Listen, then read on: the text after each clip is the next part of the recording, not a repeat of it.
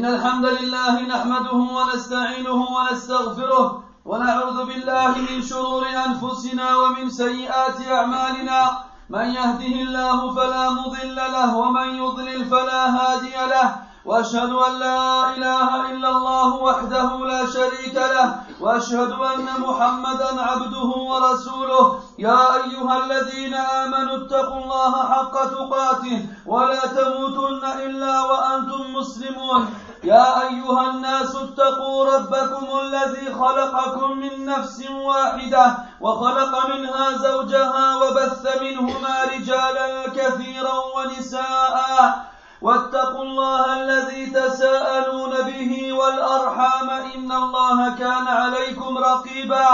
يا أيها الذين آمنوا اتقوا الله وقولوا قولا سديدا. يصلح لكم أعمالكم ويغفر لكم ذنوبكم. ومن يطع الله ورسوله فقد فاز فوزا عظيما. أما بعد فإن أصدق الحديث كتاب الله وخير الهدي هدي محمد صلى الله عليه وسلم. وشر الأمور محدثاتها وكل محدثة بدعة وكل بدعة ضلالة وكل ضلالة في النار. أما بعد أيها الناس تحدثنا في الخطبة الماضية عن حكم إسبال الثوب وقد تعرضت أثناء الخطبة لسؤال قد يوجه إلي من أنه كيف أتطرق لهذا الموضوع. مع أن الأمة تعيش من الكربات والهزمات ما الله به عليم. أليس هناك ما هو أهم من ذلك؟ أجبت عن هذا السؤال باختصار. ظنا مني أن كلامي سيفهم لكن يبدو أن الأمر يحتاج إلى توضيح.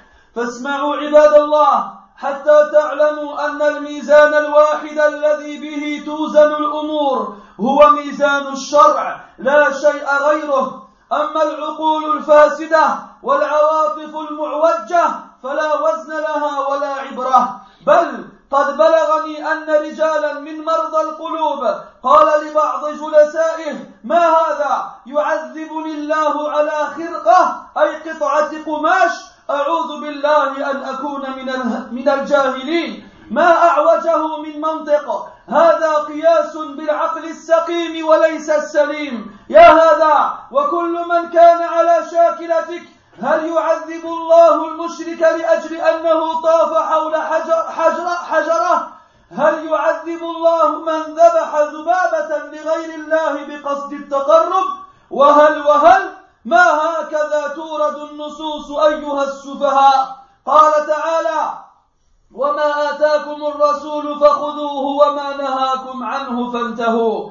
قال العلامة السعدي رحمه الله وهذا شامل لأصول الدين وفروعه ظاهره وباطنه وأن ما جاء به الرسول صلى الله عليه وسلم يتعين على العباد الأخذ به واتباعه ولا تحل مخالفته وأن نص الرسول صلى الله عليه وسلم على حكم الشيء كنص الله تعالى. لا رخصة لأحد ولا عذر له في تركه ولا يجوز تقديم قول أحد على قوله. انتهى كلامه رحمه الله. وقال تعالى فليحذر الذين يخالفون عن أمره أن تصيبهم فتنة أو يصيبهم عذاب أليم. قال ابن كثير رحمه الله وقوله فليحذر الذين يخالفون عن أمره أي عن أمر رسول الله صلى الله عليه وسلم. سبيله هو سبيله هو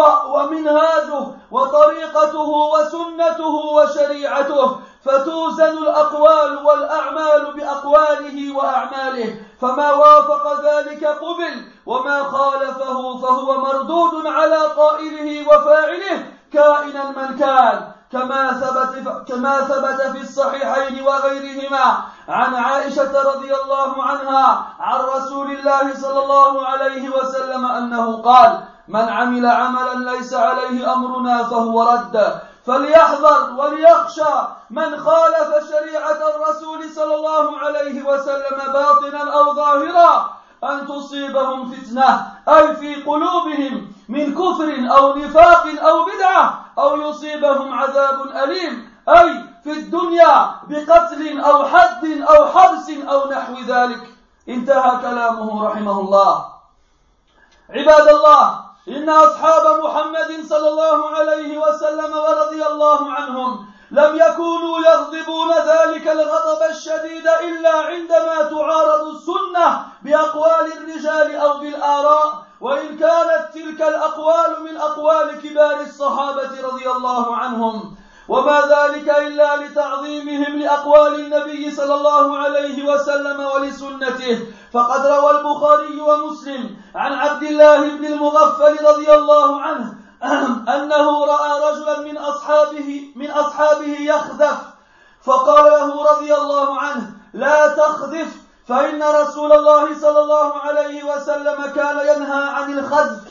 فإنه لا يصطاد به الصيد ولا ينكأ به العدو ولكنه يكسر السن ويفقأ العين. ثم رآه بعد ذلك يخذف فقال له رضي الله عنه أخبرك أن رسول الله صلى الله عليه وسلم كان يكره أو ينهى عن الخذف ثم أراك تخذف لا أكلمك أبدا. نعم عباد الله لا يرضون بمعارضة قول سيدهم وقدوتهم عليه الصلاة والسلام. بل ويشتدون على المخالف. فهذا عمران بن حسين رضي الله عنه كان في رهط وفيهم بشير بن كعب. فحدث عمران رضي الله عنه يومئذ فقال قال رسول الله صلى الله عليه وسلم الحياء خير كله. فقال بشير بن كعب إنا لنجد في بعض الكتب أو الحكمة أن منه سكينة ووقار أن منه سكينة ووقارا لله ومنه ضعف.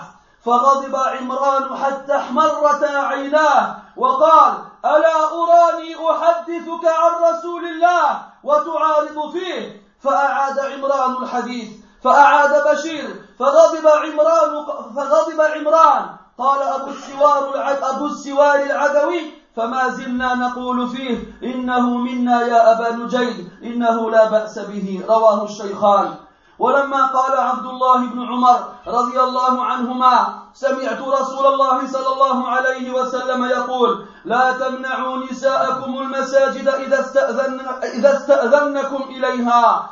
فقال بلال بن عبد الله والله لنمنعهن. قال الراوي فاقبل عليه عبد الله فسبه سبا سيئا ما سمعته سبه مثله قط وضرب في صدره وقال أخبرك عن رسول الله وتقول والله لنمنعهن وبلغوا من الامتثال يعني الصحابة رضي الله عنهم بلغوا من الامتثال أجمله وأحسنه وأكمله فقد روي أن عمر رضي الله عنه جلد, جلد رجلين سبحا بعد العصر أي صليا.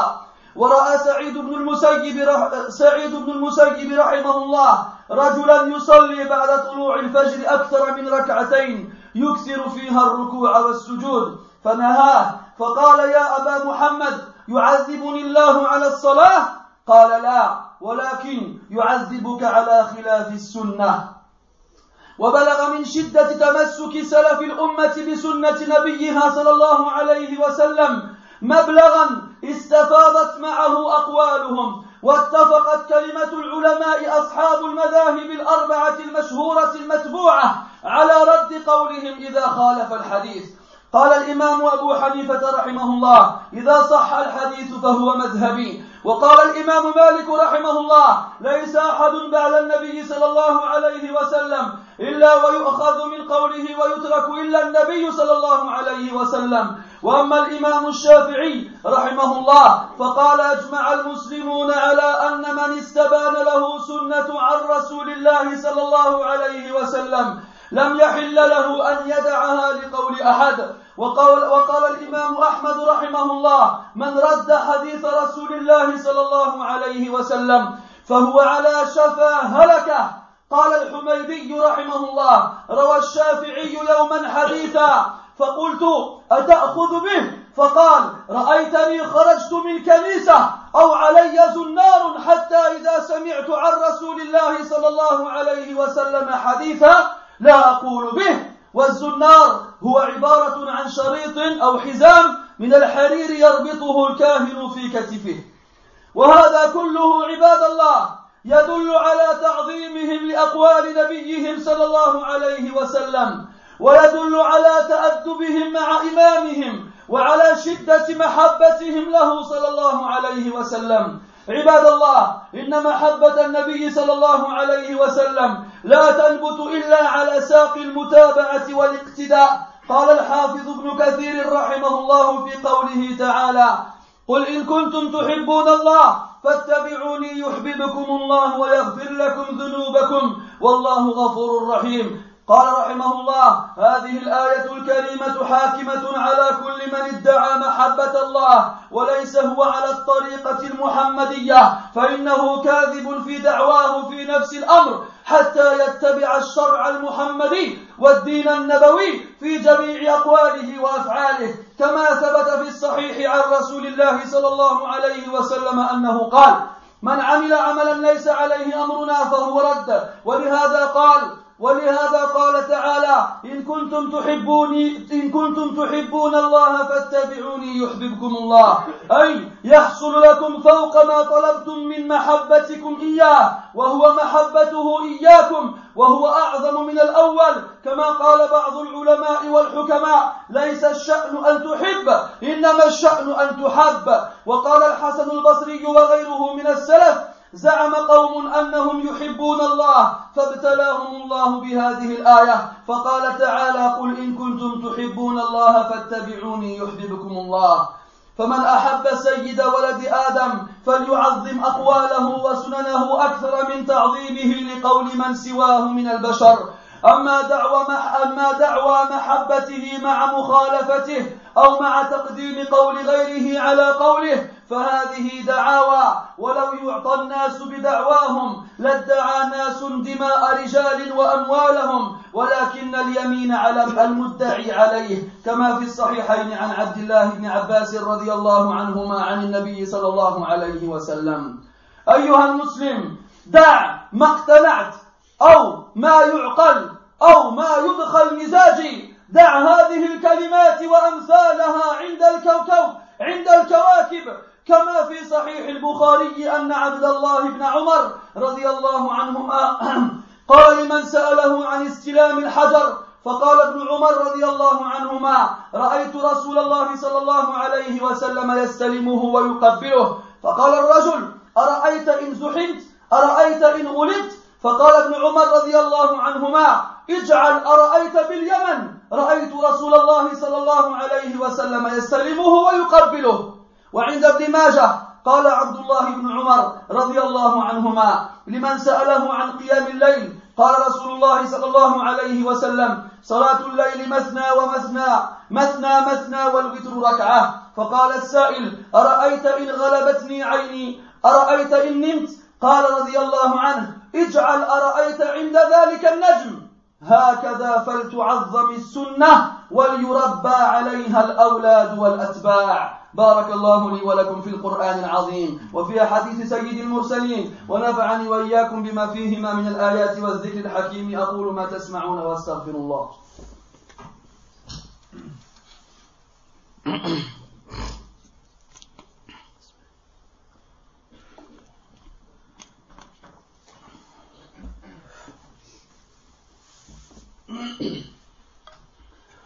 الحمد لله على إحسانه والشكر له على توفيقه وامتنانه وأشهد أن لا إله إلا الله وحده لا شريك له تعظيما لشأنه وأشهد أن محمدا عبده ورسوله الداعي إلى رضوانه صلى الله وملائكته والصالحون من خلقه عليه كما وحد الله وعرف به ودعا إليه. اللهم وعلى آله وأصحابه وأحبابه وأتباعه وعلى كل من اهتدى بهديه واستنى بسنته واقتفى أثره إلى يوم الدين. Mes très chers frères, La semaine dernière, nous avons évoqué ensemble le sujet relatif au fait de laisser traîner ses vêtements sous la cheville. Et pendant la khutbah, si vous avez été attentif et si vous avez bien suivi, j'ai évoqué le cas où quelqu'un pourrait poser la question et dire comment peux-tu évoquer un tel sujet alors que les musulmans vivent aujourd'hui des catastrophes sans pareil Et j'ai répondu cette question assez clairement, même si c'était assez bref aussi. C'était bref, car je pensais qu'il n'y avait pas besoin d'éclaircir ce sujet. Cependant, à mon grand regret, il s'avère que de nombreuses personnes n'arrivent pas à comprendre ce genre de choses. De nombreuses personnes n'arrivent pas à donner à la sunnah, à la parole du prophète sallallahu alayhi wa sa réelle valeur. Des gens se disent que leur raison, que leur compréhension est plus affûtée et plus aiguisée que celle des plus grands imams et savants de la communauté. Et des fois même s'ils ne le disent pas avec leur langue, on le comprend à travers leur réaction. C'est comme si ils pensaient avoir compris la religion mieux que le prophète alayhi salam. Il faut que les musulmans sachent et comprennent une fois pour toutes que la seule balance avec laquelle on pèse les, on pèse les paroles et les actes est celle de l'islam, et celle du Coran et de la Sunna. Et rien d'autre en dehors de cela ne sera accepté. Ni les raisons perverties des êtres humains, ni leurs sentiments démesurés et tordus. Ces choses-là qui n'ont aucun poids et aucune valeur. Il m'est parvenu que certaines personnes, lorsqu'on leur parle du fait de laisser traîner ses vêtements sous la cheville, savez-vous ce qu'ils osent dire? Ils disent c'est quoi ça? Est-ce que Allah, il va me châtier pour un morceau de tissu? C'est quoi ça? Est-ce qu'Allah va me châtier pour un morceau de tissu? Wallahi, ces personnes-là prétendent être les plus intelligentes parmi les autres, alors que leur logique est tout sauf droite. Bien au contraire, elle est la plus tordue qui puisse exister. Cette telle logique ne fait que montrer un cerveau malade et non, et non un esprit sain. Je m'adresse à ce genre de personnes et à toutes celles qui lui ressemblent dans la pensée et la réflexion. Et je leur pose cette question à mon tour. Est-ce qu'Allah Ta'ala va châtier quelqu'un qui a fait la circumulation autour d'un œuf ou bien d'une pierre Ou bien est-ce que Allah Ta'ala va châtier quelqu'un qui a sacrifié une mouche pour autre qu'Allah? Et est-ce que, est-ce que, est-ce que la liste peut être longue? Et elle ne peut ne pas trouver de fin. Elle peut ne pas trouver de fin. Ce n'est pas comme ça que l'on doit comprendre les textes. Allah dans le Coran dit, et ce que le messager vous a donné, alors prenez-le. Et ce qu'il vous a interdit, alors éloignez-vous-en. As-Sa'di disait que ce verset est général et global et concerne autant les fondements de la religion que ses ramifications, qu'elles soient apparentes ou cachées, qu'elles soient extérieures ou intérieures. Et ce verset fait comprendre que tout ce qui vient du prophète sallallahu alayhi wa sallam, il faut que le croyant le prenne le saisisse. Et il ne lui est pas toléré et accepté à ce qu'il s'y oppose.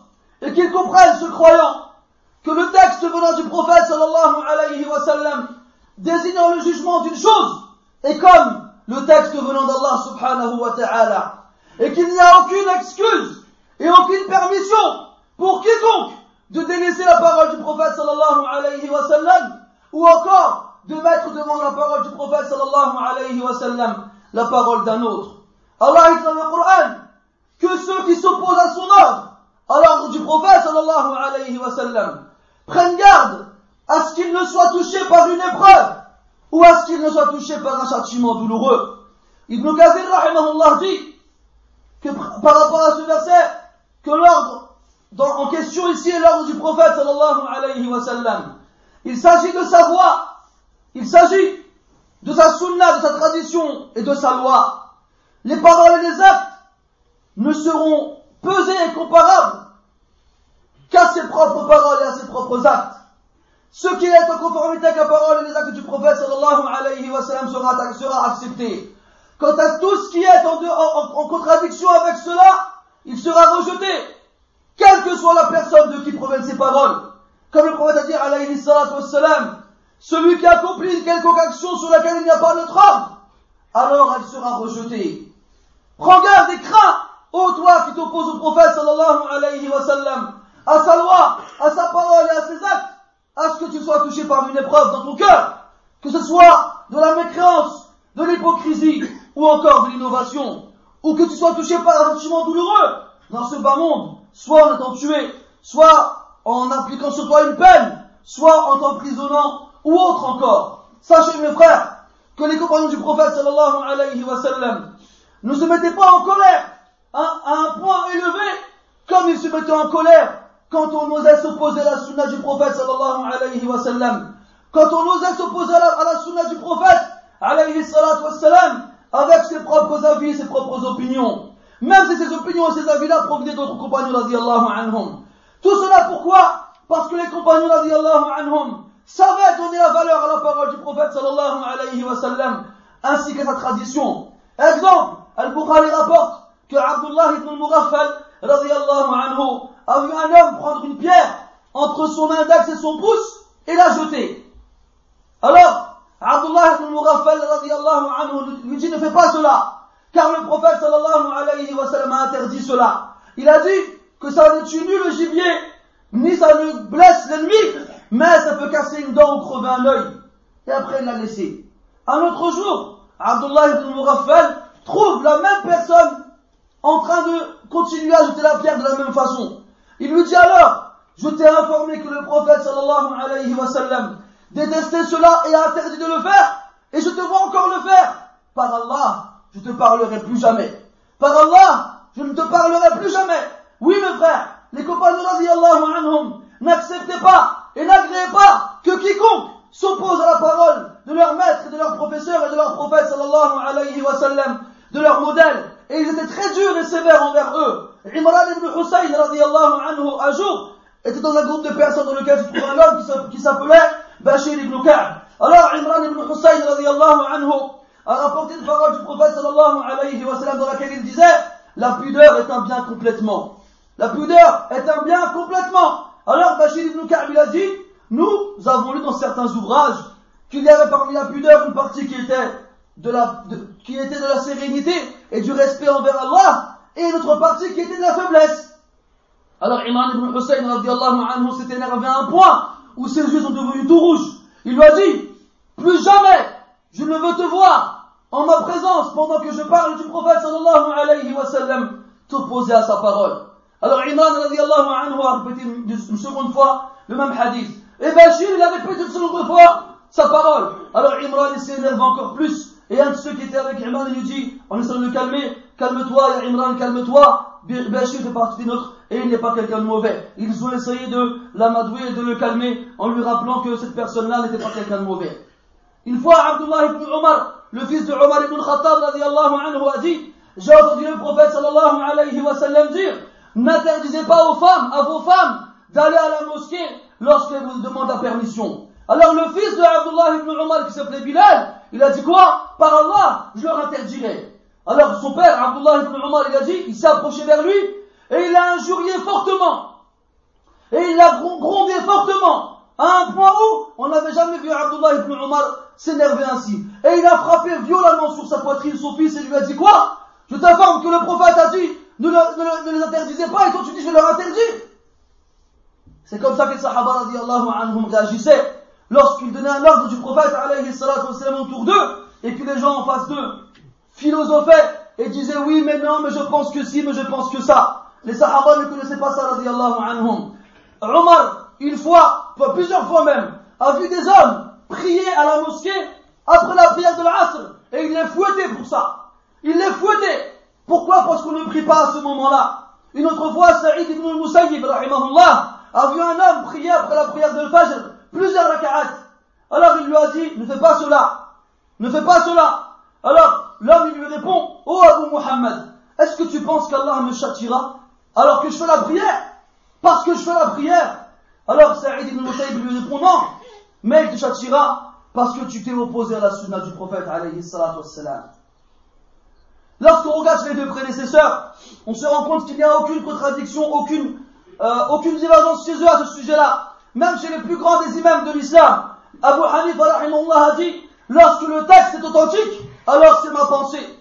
Et l'imam Malik a dit, il n'y a personne après le prophète sallallahu alayhi wa sallam, de qui on peut prendre les paroles ou les délaisser, en dehors du prophète alayhi salatu wassalam. Il n'y a personne de qui, avec qui on peut on n'a pas le choix sur les paroles qu'il donne. Comme quoi, on doit les prendre forcément. Il n'y a personne en dehors du prophète sallallahu alayhi wa sallam avec qui on peut agir ainsi. Al-Shafi'i rahimahullah il a dit, les musulmans sont unanimes sur le fait que toute personne à qui la sunna est claire, est clairement exposée, il lui est strictement interdit de la délaisser pour la parole de quiconque. Et l'imam Ahmad disait, quiconque délaisse et rejette la, parole du prophète sallallahu alayhi wa sallam est sur le rebord, est sur le bord d'un précipice qui l'amènera à sa perte. Al-Humaydi, un des, professeurs de Al-Bukhari, a dit, une fois j'étais chez, chez l'imam al-Shafi'i et il a rapporté un hadith. Alors je lui ai dit, est-ce que ce hadith, est-ce que ton avis est conforme à ce hadith? Et là, al-Shafi'i s'est énervé. Il lui a dit, quoi? Tu m'avais sorti d'une église? Est-ce que tu m'avais porté les écharpes que portent les devins? Comment est-ce que je peux rapporter un hadith du prophète et ne pas être d'accord avec? C'est comme ça, mes frères, que les deux prédécesseurs vénéraient les paroles du prophète sallallahu alayhi wa sallam. Et ceci indique à quel point ils étaient bien, bien éduqués avec la parole du prophète sallallahu alayhi wa sallam. Et à quel point ils l'aimaient énormément. Oui, mes frères, l'amour du prophète sallallahu ne pousse pas sur le corps. Euh, ne, pousse pas sur le corps, si ce n'est en suivant scrupuleusement les paroles du prophète sallallahu alayhi wa sallam. Ibn Kathir disait, rahimahullah, par, par rapport au verset où Allah Ta'ala dit, dit, si vous aimez Allah, alors suivez-moi, Allah vous aimerait, vous pardonnera vos péchés, et certes Allah est pardonneur et miséricordieux. Il dit, rahimahullah, ce verset, juge toute personne qui prétend aimer Allah et qui est en dehors, et qui, ne suit pas la voie du prophète sallallahu alayhi wa sallam. Toute personne qui prétend aimer le prophète, alayhi wa sallam, et qui n'est pas conforme, qui ne suit pas, qui ne suit pas scrupuleusement sa voie, qu'il sache que c'est un menteur, qu'il sache qu'il a proféré un mensonge, qu'il sache qu'il ne sera véridique que lorsqu'il aura suivi le prophète sallallahu alayhi wa sallam dans toutes ses paroles et dans tous ses actes. Comme le prophète a dit toute personne qui fait une action quelconque sur laquelle il n'y a pas notre ordre sera alors rejetée. Si vous aimez Allah, alors suivez-moi, Allah vous aimera. C'est-à-dire que si vous aimez Allah et que vous suivez le prophète vous aurez une meilleure récompense que votre prétention. C'est-à-dire qu'Allah vous aime. Et comme les, les sœurs le disaient, ce qui compte, ce n'est pas que tu aimes, mais ce qui compte, c'est que tu sois aimé. Al-Hassan rahimahullah disait, des gens ont prétendu aimer Allah, alors Allah les a éprouvés avec ce verset en leur disant, si vous aimez Allah, alors suivez-moi, Allah vous aimera. Donc, toute personne qui aime le plus, le plus noble des fils d'Adam, le prophète sallallahu alayhi wa sallam, qu'il vénère ses paroles et sa tradition, plus qu'il ne vénère la parole de quiconque en dehors de lui.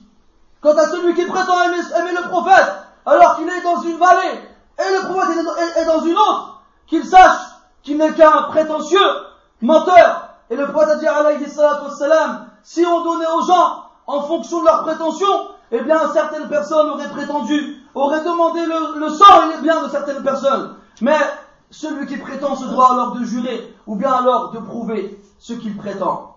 Mon frère, délaisse des paroles du genre, je ne suis pas convaincu, ou encore des paroles du genre, non, ça, ne me paraît pas logique, ou bien des paroles encore du genre, ça rentre pas dans ma tête, ou bien des paroles de ce type qu'on entend très souvent malheureusement dans la bouche des musulmans aujourd'hui. Délaisse ces paroles, jette-les le plus loin possible, si tu peux encore les envoyer dans l'espace, envolé dans l'espace, comme Ibn Umar a répondu à un homme qui me demandait à propos du fait d'embrasser la pierre noire pendant le, tawaf. Il lui a dit, j'ai vu le prophète sallallahu alayhi wa sallam, lui, la saluer et l'embrasser. Alors l'homme lui a dit, qu'est-ce que tu penses si jamais il y a trop, je suis trop serré? Ou bien qu'est-ce que tu penses si jamais j'arrive pas à arriver à la pierre? Ibn Umar lui a répondu, mais les phrases du genre qu'est-ce que tu penses, jette-les au Yémen. J'ai vu le prophète la saluer et l'embrasser et stop.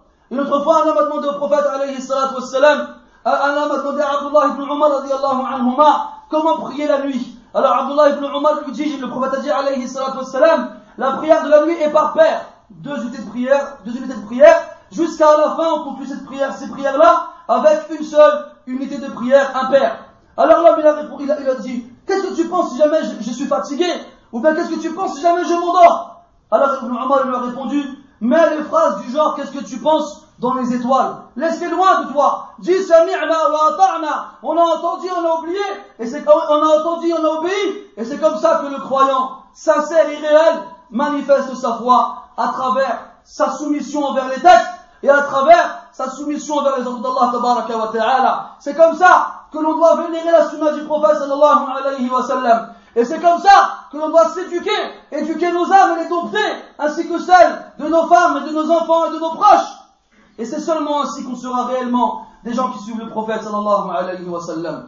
نسأل الله تبارك وتعالى بأسمائه الحسنى وصفاته العلى أن يوفقنا لاتباع سنة النبي صلى الله عليه وسلم اللهم اللهم أحينا على سنته وأمتنا على ملته واحشرنا في زمرته. يا حي يا قيوم اللهم إنا نشهد نشهدك أننا نحبه. فنسألك يا الله أن توفقنا لاتباعه يا رب العالمين. اللهم لا تجعلنا ممن يقول بقول وأفعاله تخالف أقواله. اللهم اجعلنا من المخلصين في نياتنا وأقوالنا وأفعالنا يا من يطلع على النيات. ويعلم, ويعلم, ويعلم خفية الأمور يا رب العالمين سبحانك اللهم وبحمدك أشهد أن لا إله إلا أنت نستغفرك ونتوب إليك وصلى الله وسلم وبارك على محمد وعلى آله وأصحابه أجمعين والحمد لله رب العالمين وقوموا إلى صلاتكم يرحمكم الله